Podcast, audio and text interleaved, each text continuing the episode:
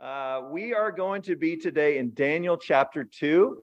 Uh, this is a fascinating chapter in the book of Daniel. The book of Daniel is just fascinating, period, right? Uh, read through it, and it is it is neat. In fact, if you if you read the book of Revelation without reading the book of Daniel first, you're missing so much. I mean, there's so much good stuff in the book of Daniel, particularly with regard to prophecy. And we're starting a section that's going to get into some prophecy. So we're going to talk about that today. But I do kind of want to contextualize this a little bit. So last week, we looked at the success of Daniel and his three friends, remember, who were renamed Shadrach, Meshach, and Abednego.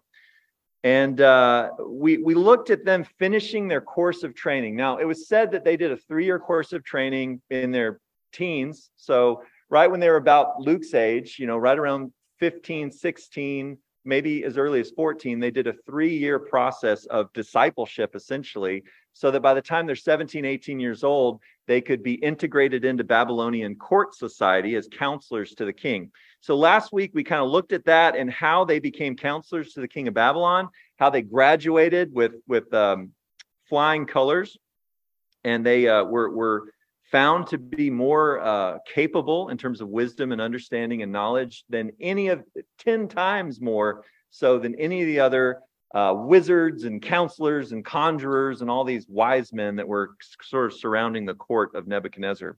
And just to kind of recap for y'all, uh, Daniel and his three friends would have been taken captive in the first uh, uh, captivity of Jews from Judah, which would have happened in 605 BC.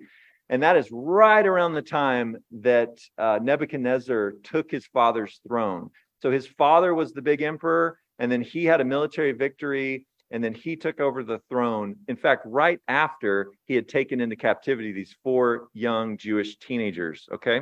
That was in 605 BC. Now, three years can mean parts of three different years. So it could be two years, it could be three years. There's some date stuff. I'm not going to get into all that. If you ever have questions, like if you're ever reading a commentary on like the book of Daniel and go, well, why does it say this year and that year? Isn't that a contradiction in the text? Just come and let's talk about it. I can't cover all those things up here on Sunday, but I do nerd out on those things. So if you want to talk about that, we can. But anyway, basically the same year uh, that that he takes captive these these teenagers he ascends to the throne and he becomes the emperor, the king of the largest empire in the whole world at that during that day in those ancient times. So today's passage tells us how how this young leader, this up and coming leader Nebuchadnezzar, how he dealt with the anxieties of leadership. And just to give you some context on this, two of the next three kings after Nebuchadnezzar were assassinated to be replaced. So this is not an easy life. Okay. So how he deals with the anxieties related to leadership and how his search for wisdom opens up a door for Daniel to serve the Lord God by serving King Nebuchadnezzar. Okay. So Daniel served with supernatural knowledge and wisdom, which the king desired above all else. The king could have anything what he wanted, but when he was troubled, what he wanted more than anything was supernatural revelation, a direct word from God. He thought the gods. We're going to talk about that. So Daniel's ministry revealed God's omnipotence. That means that he's all powerful. It revealed God's omniscience. That means he's all knowing, all wise. And it revealed his power and wisdom in sovereignly ruling the universe.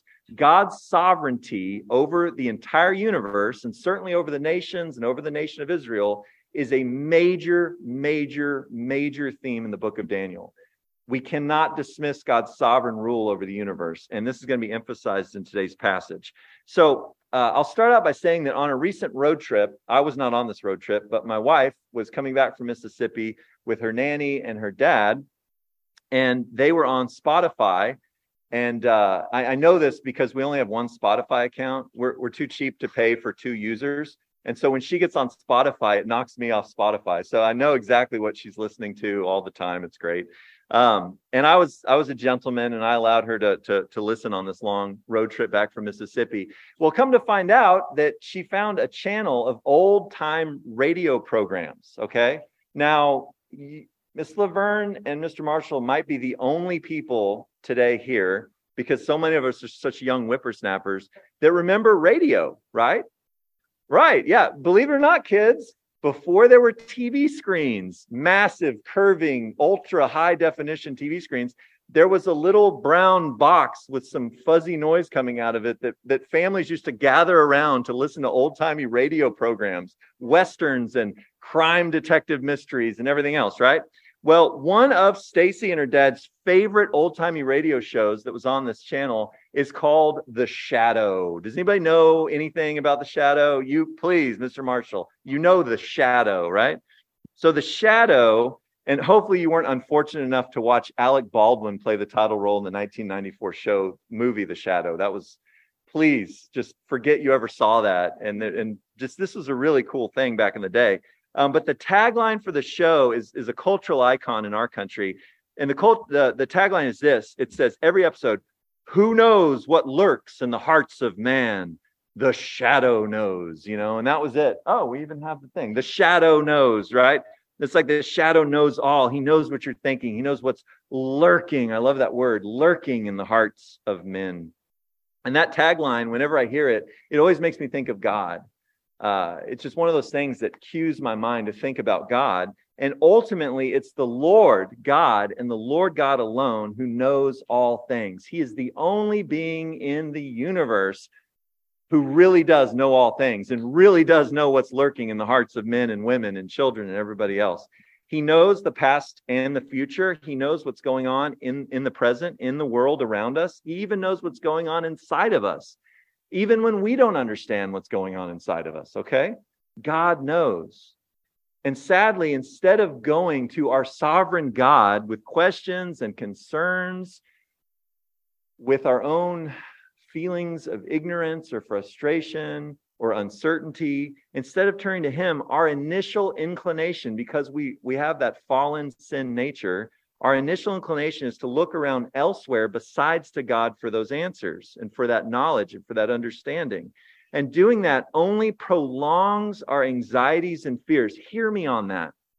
This is what we wrestle with, people. If we turn anywhere else but to God and His Word to unravel the mysteries of our own hearts and the world around us and the universe, then we will only prolong our anxieties and our fears and it will keep us in the dark outside the light of the knowledge of God. He wants to shed that light upon us, upon our hearts, upon our minds. And all we have to do is turn towards Him, turn towards the light. so today's big idea is that the Lord knows all. So we should all be turning to Him for wisdom and understanding. He knows all. Why wouldn't we turn to Him for wisdom and understanding. In our passage today, the story of King Nebuchadnezzar reminds all of us that we all need divine wisdom. We all need a word from God. And it teaches us that that wisdom is available to us if we'll just, through faith in his son, Jesus Christ, turn to God for wisdom and understanding. So that's going to kind of divide up our time. So, first of all, we need divine wisdom. And later we'll look at the fact that we already have divine wisdom. But let's look at our need for divine wisdom and how that shows up in our passage. So we all need a direct, and hear me on this, uh, an undiluted, unalloyed word from God. Now, Satan spoke scripture. He just put it in the wrong context and misinterpreted it so he could misapply it when he was tempting Jesus in the wilderness. Okay? What we need is not just God's word mixed in with a bunch of other alloys and impurities. We need the pure, undefiled, undiluted word of God. And we're reminded of that in the first 13 verses of our passage today. So in verses 1 through 9, King Nebuchadnezzar requests divine wisdom. We should request divine wisdom. This is a good thing that he does. So let's read those first nine verses. I'm going to give you a little bit of commentary as we go through, okay? So in Daniel chapter 2, verses 1 through 13 or 1 through 9, excuse me. It says, Now in the second year of the reign of Nebuchadnezzar, so early on in his reign, Nebuchadnezzar had dreams, and his spirit was troubled, and his sleep left him. Then the king gave orders to call in the soothsayer priests, the conjurers, the sorcerers, and the Chaldeans. And those are, uh, along with the word that gets interpreted as wise men, those are five different, seemingly five different categories of the people that surrounded the, the king of Babylon. So these are people who were like scribes who would write in cuneiform on clay tablets. They would uh, keep these elaborate dream journals because dreams and visions were a huge thing in Mesopotamia in that day, in the Babylonian Persian empires. Uh, they were people who would use necromancy, summoning the dead, spirits of the dead, to find wisdom and information. Uh, supposedly, they could speak to the gods. They were the priests. They were the the wizards. They were the the the, the wise men collectively. And the Chaldeans were sort of like the astrologers, these master astrologers that would read all of the signs in the heavens, the moon, the sun, the stars, the constellations. And so they're kind of the leaders here. All right. So it said he summoned them all to tell the king his dreams. So they came in and stood before the king, and the king said to them, I had a dream. I always, I always hear Martin Luther King Jr. when I say that. I had a dream, and my spirit is anxious to understand that dream. Then the Chaldeans spoke up. Remember, they're probably the leaders of this motley crew. And they spoke to the king, and it says in Aramaic. And I just want to side note here this point, halfway through verse four, everything before it's written in Hebrew. And then from this point all the way through the end of chapter seven, it's written in Royal Aramaic.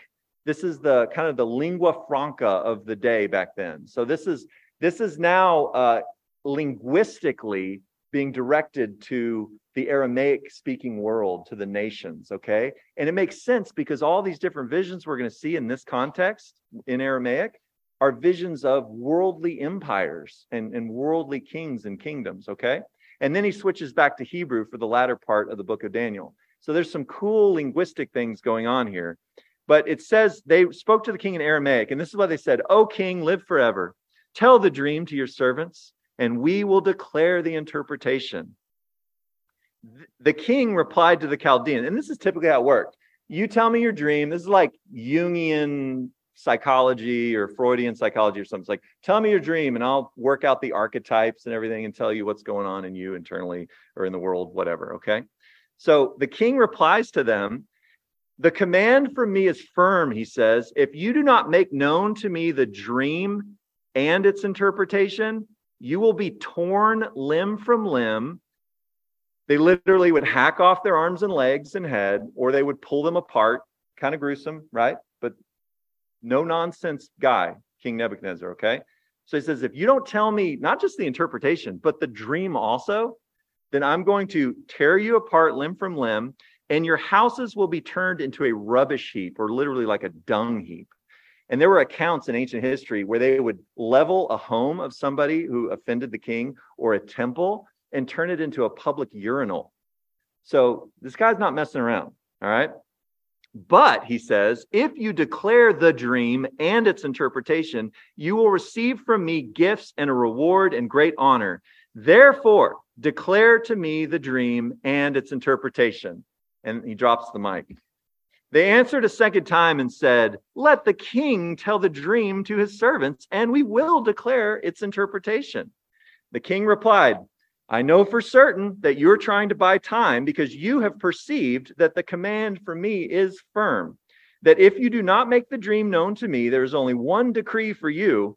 For you have agreed together to speak lying and corrupt words before me until the situation is changed. Therefore, tell me the dream so that I may know that you can declare to me its interpretation.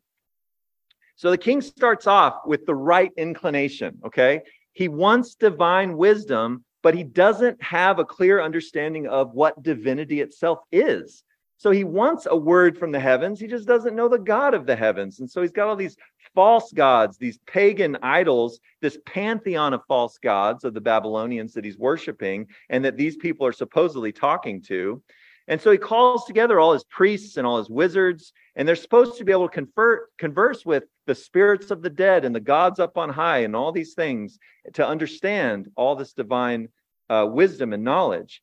But they ultimately prove unable to do so. And that's, he puts them on the horns of a dilemma. He says, okay, in order for me to know, because they would think that the gods would have sent the dream to him. That's the whole thing about dreams.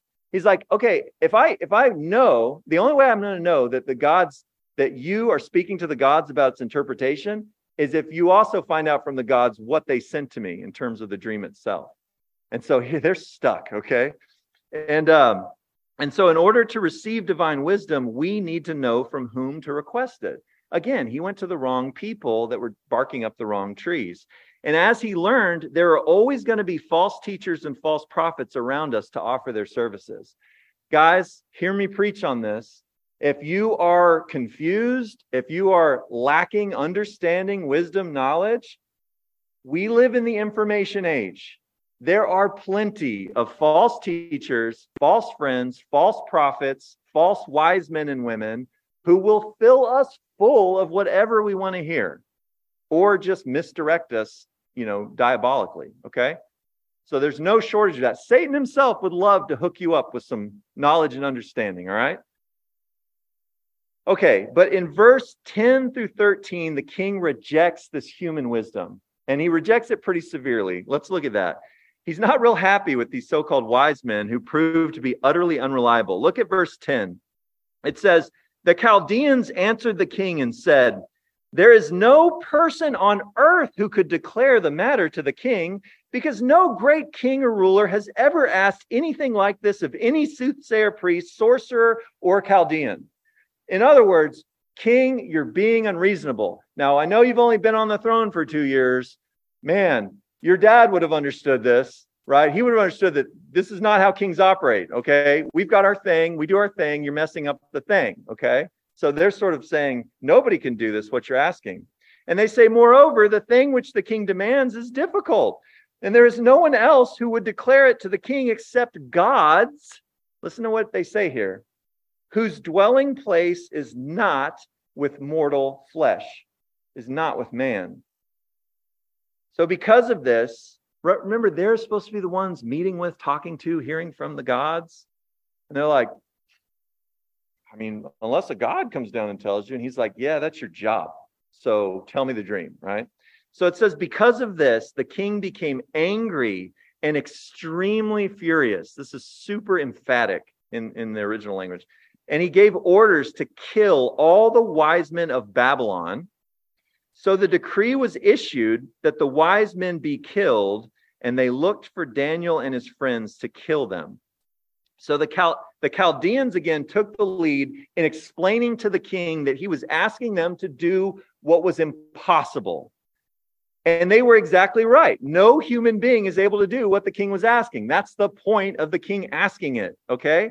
But they were wrong in their assumption that gods exist in the heavens, gods exist in the heavens and do not dwell among men. They're wrong on two points there because that's exactly what the one true God does. That's exactly what the creator of the universe does. He is a relational being who doesn't just stay up there like the God of deism and wind up the big grandfather clock of the universe and move on without any cares or concerns about his creatures. He's a God who created us in love and grace for relationship. Okay? So they're wrong both in the plurality of gods that they worship because there's only one true God, and they're wrong in the sense that they think he just stays up there uh, aloof from his creation. And we certainly know that God does not do that. He dwells with his people. That's the whole point of the Garden of Eden. That's the whole point of the tabernacle in the wilderness and later the temple with the Holy of Holies and the sacrificial system and the priesthood. That's the whole point ultimately of God the Son coming down to earth in the person of Jesus Christ in the incarnation to live a perfect life to die on a cruel Roman cross for our sins so that we could have forgiveness and a reconciled relationship with God, and then to resurrect, conquering death, sin, and Satan, ascending into heaven as our great high priest at the right hand of God the Father, who ministers on our behalf and intercedes for us for the rest of eternity. That's the God we worship, and that's the God that they were missing. And of course, he is the ultimate example, and we now know that. Daniel didn't have the privilege of knowing who it was that would fulfill all the prophecies that God had given him. But we do have that privilege of knowing Jesus Christ, who dwells, he tabernacles among us. I love it. So, to sum up this first part of the passage, all humans throughout history have needed divine wisdom, and there is only one source for that, that wisdom, and that is the one true God. And uh, I will say this as a pastor, I was thinking of ways to illustrate this. As a pastor, my calling, aspects of it at least, is to help people have a relationship with God through faith in Christ. If anybody's in this room, my goal in life, my absolute passion, my calling is to, I can't convince you to believe in Jesus, but I can certainly answer any questions you have, show you scripture and how it points forward to Christ in the Old Testament and how the resurrection historically happened in fulfillment of all those promises God made. I, I can I can share the gospel with you and why that makes sense and why it gives us value and meaning and purpose and and truth and all the other things we're constantly searching for and never finding anywhere else but in Christ. Like that's my passion. But but I'm also called not just to help people come to faith in Christ, but to have a deepening understanding and appreciation of the wisdom of God's word. That is my absolute passion for those of you who have trusted in Jesus. I don't care if you're four years old and you're under the ministry of Ashley and kids ministry. I don't care if you're 14 years old and you're working with Shelby. I don't care if you're 94 years old. There's still room to grow in your understanding. Amen. Amen. Right? And so that's my passion. And one of the biggest obstacles I face as a pastor in the 21st century American context that I serve in is that people, I'll put it this way the ease by which people can pursue knowledge and understanding and so called wisdom from a million different sources, which are ultimately and so often completely insufficient and devoid of truth. Do you know how hard that is? Back in the day when nobody had even seen a book before, and the pastor in the village had a Bible, you know, and maybe it was written in Latin, but at least he could tell them what it said, right?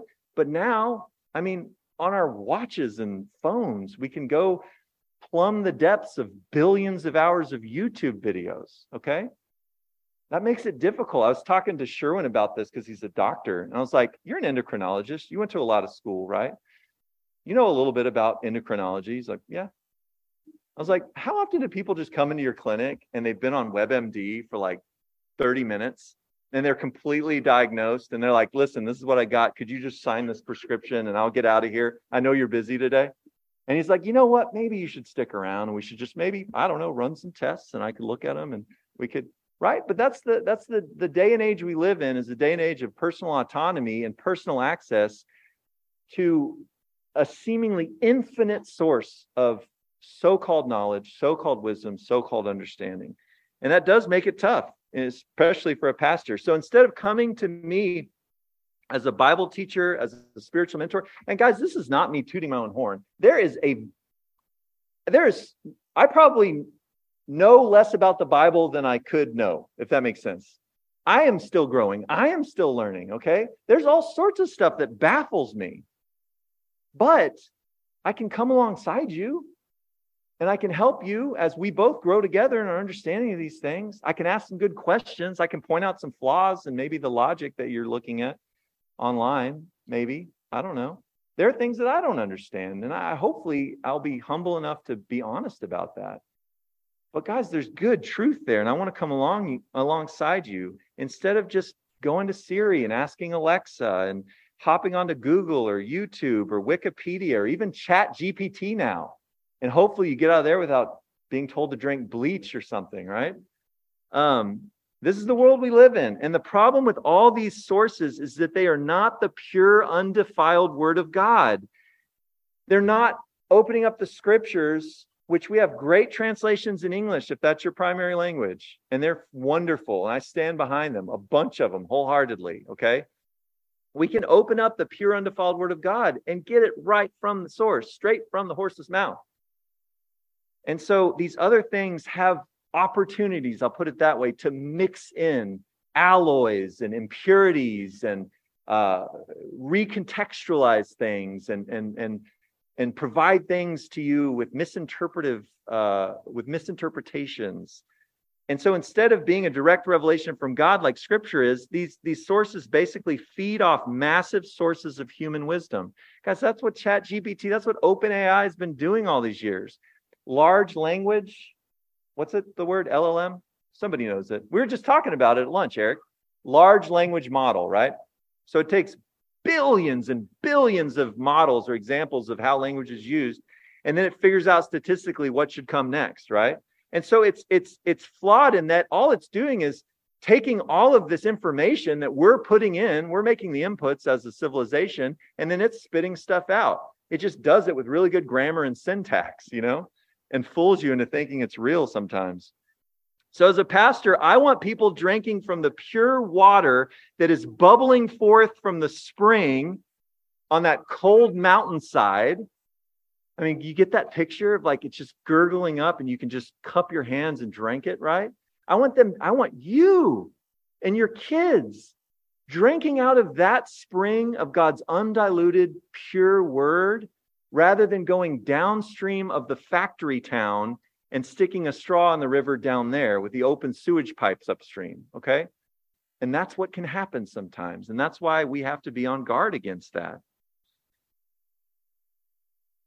King Nebuchadnezzar felt the same way. He was troubled by his dream, and he believed that only divine wisdom would do. So he rejected the human wisdom of his so called wise men, which would have amounted to mere opinion and speculation. And folks, we all need divine wisdom, and we all need to know where to go to get it. So let's let's apply this personally because we got to bring this home to roost, okay? Where are you? Where am I? Where are we seeking wisdom in the world out there somewhere, or even in here, instead of turning to God in prayer and prioritizing the reading of His Word, the digestion of His pure, undefiled Word in our search for knowledge and wisdom and understanding? Maybe it's what to do with the relationship. Should I stay or should I go? Should I forgive and seek reconciliation or should I harden my heart? Maybe it's confusion about who we are and what we're supposed to be about in this life, and that is internal to us. And I guarantee worldly people and false teachers and so called friends will line up to tell us all sorts of things about ourselves that have no bearing on reality and who we are in God's eyes. We all need wisdom and understanding in order to live this life as we ought to. So instead of turning to the world around us or turning inward to the feelings inside of us, let's turn to the God of heaven above who loves us and dwells among us and offers us true wisdom and true knowledge. And guys, that leads us to the main point of the last part of today's passage. We have divine wisdom. We have it already. It's available to us if we would only turn to God in humility and seek Him. In verses 14 to 23, we see Daniel requesting, receiving, and rejoicing in divine wisdom from God. In verses 14 to 18, he requests the divine wisdom. It says, Then Daniel replied with discretion and discernment to Arioch, the captain of the king's bodyguard. Those are the king's executioners the captain of the king's executioners who had gone out to kill the wise men of Babylon. He said to Arioch, the king's officer, For what reason is the decree from the king so harsh? And then Arioch informed Daniel of the matter. So Daniel went in and requested of the king that he would give him a grace period so that he might declare the interpretation to the king. And then Daniel went to his house and informed his friends, Hananiah, Mishael, and Azariah, about the matter so that they might request compassion from the God of heaven. That's the God over the heavens, all these starry constellations that the Babylonians are worshiping, so that they may request from the God above and over the heavens concerning this secret, so that Daniel and his friends would not be killed with the rest of the wise men of Babylon. Now, I love Daniel's faith in God because he immediately goes to the king and he, he doesn't kind of like, yeah, I don't know. Should I go talk to the king? He immediately goes to the king and he confidently declares that he would straight away return with what the king wanted. And then he goes straight to his faithful roommates, these three guys, these three teenage believers he's living with in this roommate situation, which I love, by the way. I wish I saw more of that. Um, but he goes to them and he asks them to join him in prayer and supplication before the Lord. And so they do, and they pray all night. And Daniel knows that only God could provide the supernatural knowledge and wisdom required by the king. Guys, he knows he's up against a dead end. He knows he can't do this in his own wisdom and power, okay? And so in verse 19, we see Daniel receiving that divine wisdom. And I love just how short and sweet this is. Look at how sweet and short this is. Verse 19, it's not even a whole verse. It says, Then, after they got together and prayed and asked God for compassion to reveal the secret to him, it says, Then the secret was revealed to Daniel in a night vision. God's like, okay, uh, you know, I want to accomplish my plans and purposes through y'all, and without this, I you're going to be killed. So I'm going to provide what you need to accomplish these plans and purposes to which I've called you. Here. And he gives them a night vision. By the way, the difference between a dream and a vision is apparently a dream happens when you're asleep, vision happens when you're awake. So a night vision is them staying up through the night praying and him receiving a vision while he's still awake. Okay. Uh, and here we don't even get a description of the dream and its interpretation. We're like, oh, tell us the dream. Because notice they haven't said any details about the dream yet. Because that's not the point yet, right? The point is that God's servant needed divine wisdom and supernatural knowledge, so the Lord provided it. And in the rest of verses 19 through 23, Daniel rejoices in the Lord for giving him such wisdom and understanding. And this last section has been called Daniel's Psalm. It is a fantastic little short psalm written by the prophet Daniel. And it's, it's really the jewel of today's passage. Let me read it to you. There's all sorts of poetic balance and structural elements and beauty, but let me just read it to you and, and you just let it saturate you. It says, Then Daniel blessed the God of heaven. Daniel said, May the name of God be blessed forever and ever, for wisdom and power belong to him.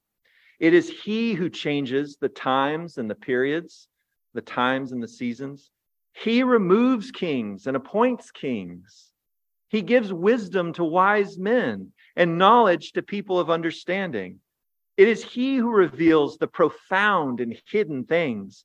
He knows what is in the darkness, and the light dwells with him. To you, and, and notice he goes from third person to now it's first and second. He says, To you, God of my fathers, this personal.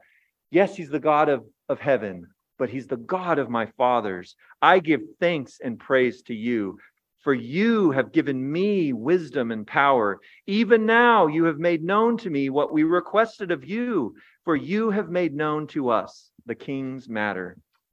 And there is so much packed into that short little psalm of praise. But guys, listen to me. The emphasis is on God as the sovereign source of all power and wisdom throughout the universe.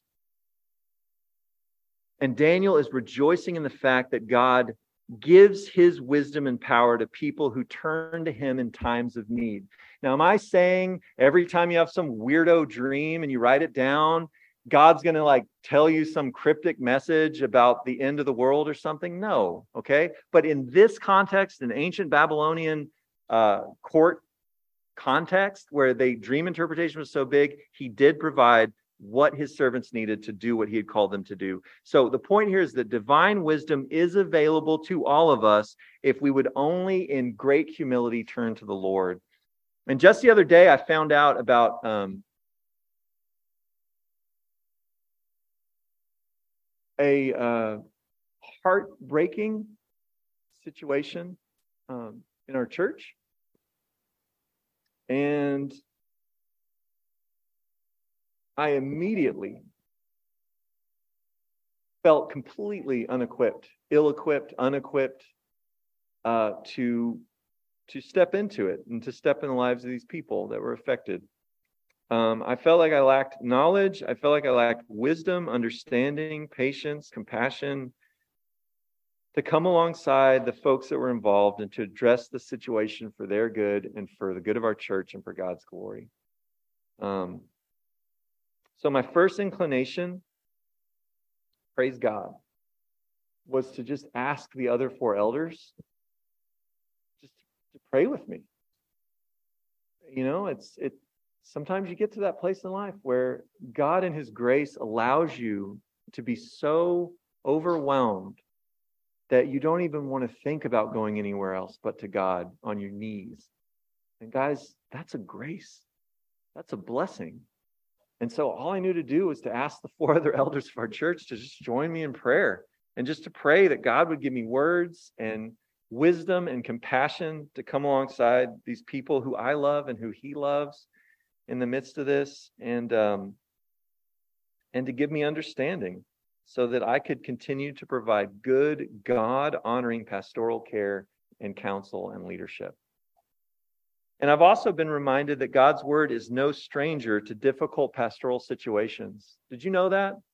Did you know? Did you know sin has been a part of it since since not the beginning, but since the fall? Sinful natures and sin and Satan's schemes and things have been affecting us all throughout human history. So listen, scripture, God, the author of scripture, is no stranger to difficult pastoral situations. Paul writes Peter writes about it, Paul writes about it, Jude writes about it, everybody writes about it, okay? So I'm seeking to better understand the divine wisdom and counsel that God has already provided me in his holy scriptures. I, am. And I know that God's Spirit is going to work through my time in his word and through our time in his word together and also through my time with others who are filled up in their hearts and minds with God's truth and God's wisdom. He's going to work through that. And by his spirit, he's going to provide me with the wisdom and the understanding that I need to care for his people. And guys, he'll do the same for you, whether you're vocationally a pastor or not. He will do the same for you, I promise, if we would just turn to him in humility with faith. God's divine wisdom is available to all of us, and if we will only turn to Him and ask, we will receive it like Daniel did. In order to apply this, I want to revisit what Daniel wrote in this psalm of praise at the end of our passage, and I'll just reread this short section. Daniel writes, May the name of God be blessed forever and ever, for wisdom and power belong to him. It is he who changes the times and the periods. It is he who removes kings and appoints kings. It is he who gives wisdom to wise men, that is, wise men that seek him, and knowledge to people of understanding. It is he who reveals the profound and hidden things that he deems appropriate to reveal, I should say. And he knows what is in the darkness, and the light dwells with him. In other words, the Lord God is sovereign over every changing thing in this world, in your life, in your circumstances, in the times and seasons that you're facing and that we're facing. He's sovereign over every changing thing. He's sovereign over every unknown thing, every question, every seemingly darkened place in our lives where we, we, we can't seemingly pierce the veil of understanding. He's sovereign over those things. And so I, I, have to ask us a question this morning Is there anything that causes more anxiety and fear in this life on this earth than change and facing the unknown? Sharks? No, that's the unknown, right? You can't see down there in that deep water. My point is this guys, every conversation we've had throughout the years, so often our fears and anxieties boil down to change that we're just not comfortable with, we're just not willing to move forward with and embrace. Even the really hard stuff, I don't mean embrace it like this is awesome. I mean like persevere, knowing that God is sovereign over the change. And also the unknown. What's going to happen? What if I do that? What if I do that? What if I don't do that? What if this? What if they do that? What if this? And we go down that mental gymnastics endeavor of trying to figure out trying to map out the unknown instead of trusting that God is sovereign over the unknown. So let's cherish these verses in our passage today. And in the midst of changing circumstances, Daniel faced an unknown future. You talk about change and unknown. Look at Daniel's life in this context. So, as he's facing all these swirling, changing circumstances around him and this unknown future and what's going to happen and everything else, Instead of looking out there at the wind and the waves and, and fearing and falling into the churning night waters like Peter did, instead, he didn't have Jesus to look at, but he looked up to God, Father, Son, and Holy Spirit. He looked up to the one true God in heaven, above the heavens, to seek wisdom and understanding. He looked up to the God of heaven who is sovereign over all, who knows all, who sees all, who is unchanging throughout all the changes, he is our hope. He is our anchor in this life, as the writer of Hebrews pointed out.